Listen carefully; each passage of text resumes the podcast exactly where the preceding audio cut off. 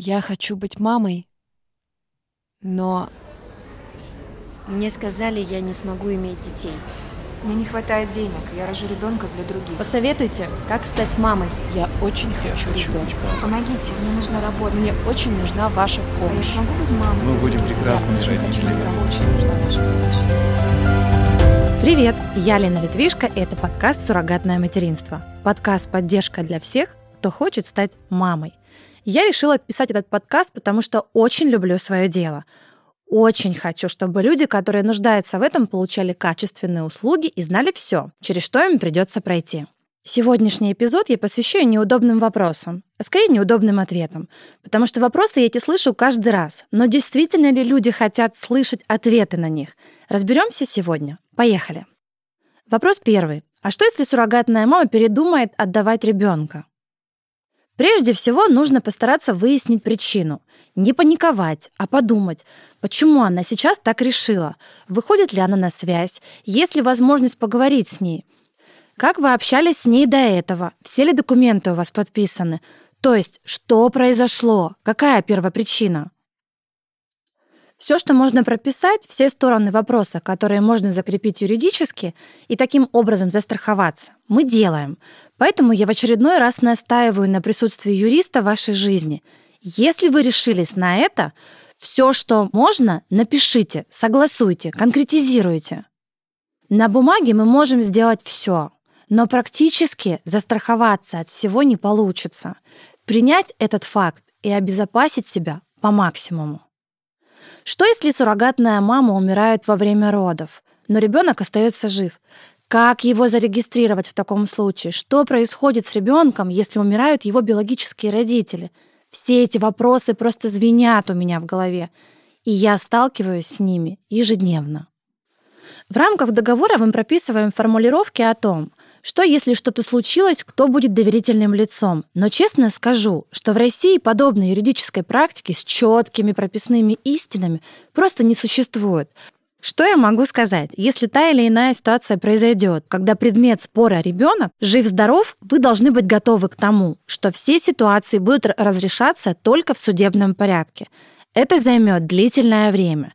К этому надо быть готовым. Если, не дай бог, кто-то попадает в эти ситуации, важно быть максимально подготовленными на уровне документации, чтобы еще в первом триместре у вас на руках были все необходимые документы и копии. Все должно быть нотариально заверено. Я скажу вам, что лично у меня такого опыта нет.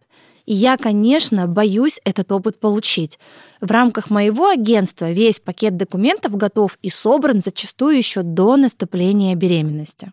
Важно, если вы вписываете в договор доверителя, этот человек как минимум должен быть в курсе, а в идеале он должен быть погружен в нюансы и осознавать ту ответственность, на которую он подписывается. Мертворождение – это страшное слово, которое все боятся даже произносить. Если ребенок умирает внутриутробно, это огромное горе. И по факту суррогатная мама выполнила свою работу. Но в суррогатном материнстве есть только один показатель успешности программы. И он категоричен. Это рождение живого, жизнеспособного ребенка. Я не могу повлиять на то, какую формулировку выберете именно вы в рамках своего договора. Я не могу повлиять на ваш выбор суррогатной матери. Я могу только рассказать, где можно подстелить соломку. Именно поэтому я предлагаю страховать жизнь суррогатной мамы. По той же причине я предлагаю страховать и жизнь биологических родителей. Для того, чтобы хоть как-то в случае чего покрыть те риски, которые могут быть. Именно поэтому в контракте мы прописываем, какие выплаты могут быть получены суррогатной мамой, если она работу выполнила, потому что по факту ее тело не влияло на то, что у ребенка сформировалась какая-то проблема, и беременность прервалась самопроизвольно, на основании того или иного момента.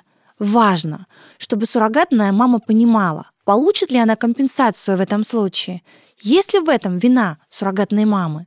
Поэтому в этом моменте очень важна связь биологических родителей и суррогатной мамы. Здесь я говорю не только про милые видеозвонки и фотографии живота, а контакт на уровне медицины, чтобы все были в курсе. И да, за суррогатными мамами должен быть контроль. Должна быть осуществлена ее координация и вообще сопровождение всей программы. Развод. Еще одно малоприятное слово, нависающее темной грозовой тучей. Вообще от таких бытовых вещей, как болезни, разводы, смерть, не застрахован никто. Но в вопросе с разводами могут помочь переговоры. Если мы говорим о ситуации, когда развестись решили биологические родители, непосредственно во время вынашивания их ребенка, это, конечно, веселый опыт. Нужно понимать, что пока вы решаете вопросы своей личной жизни, в чреве суррогатной мамы развивается ваш здоровый малыш, который не виноват, что вы влюбились в другого человека или вдруг поняли, что характеры друг друга вам просто не подходят.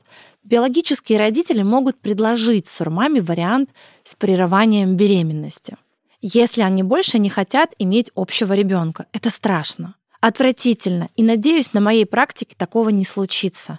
Но такое может быть и возможно. Действительно, прерывание беременности станет лучшим исходом для такой ситуации, для этих конкретных родителей. Но мы понимаем, следом за таким решением всплывает куча нюансов. Компенсация сурмами, срок беременности, риски, которые могут нанести ущерб здоровью женщины и так далее. Если суррогатная мама разводится, находясь в программе, у нас такой случай в практике был. Нам удалось благополучно с ним справиться, но нервишки, конечно, у всех растрепались. Суррогатный муж отказывался, манипулировал суррогатной мамой, требовал часть гонорара в пользу его содержания, требовал подписания кучи документов. В общем, это просто страшный сон. Что важно, в рамках законодательства никто не может заставить насильно суррогатную маму отказаться от ребенка ровно настолько, насколько невозможно биологических родителей насильно принудить принять их же суррогатного ребенка. И тут появляется еще один вопрос. Если суррогатная мама родила, а родители не хотят принимать ребенка, что делать? Но при корректно составленном и подписанном договоре родители обязаны рассчитаться с суррогатной мамой, даже если они хотят отказаться от ребенка. То есть суррогатная мама получает гонорар, пишет отказ от ребенка в пользу государства.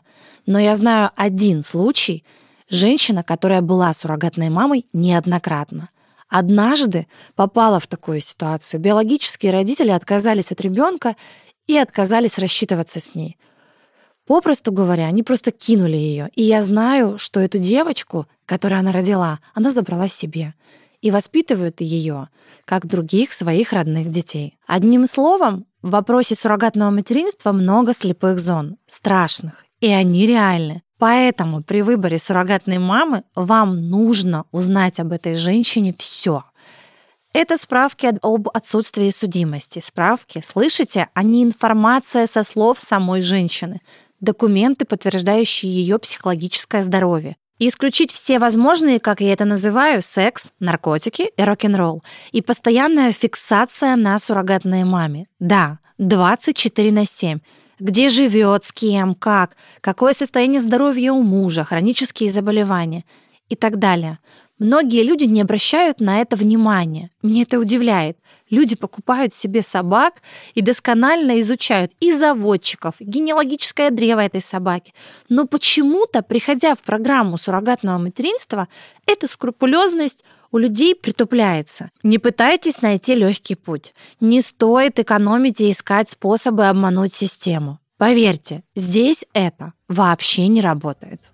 С вами была Елена Литвишко, эксперт в области суррогатного материнства и донорства яйцеклеток. Вот уже десять лет я занимаюсь этим непростым, но горячо любимым делом и являюсь руководителем и создателем сети агентств АСМЕД, Ассоциация суррогатных мам и доноров ооцитов. Всю подробную информацию вы найдете по ссылке в описании.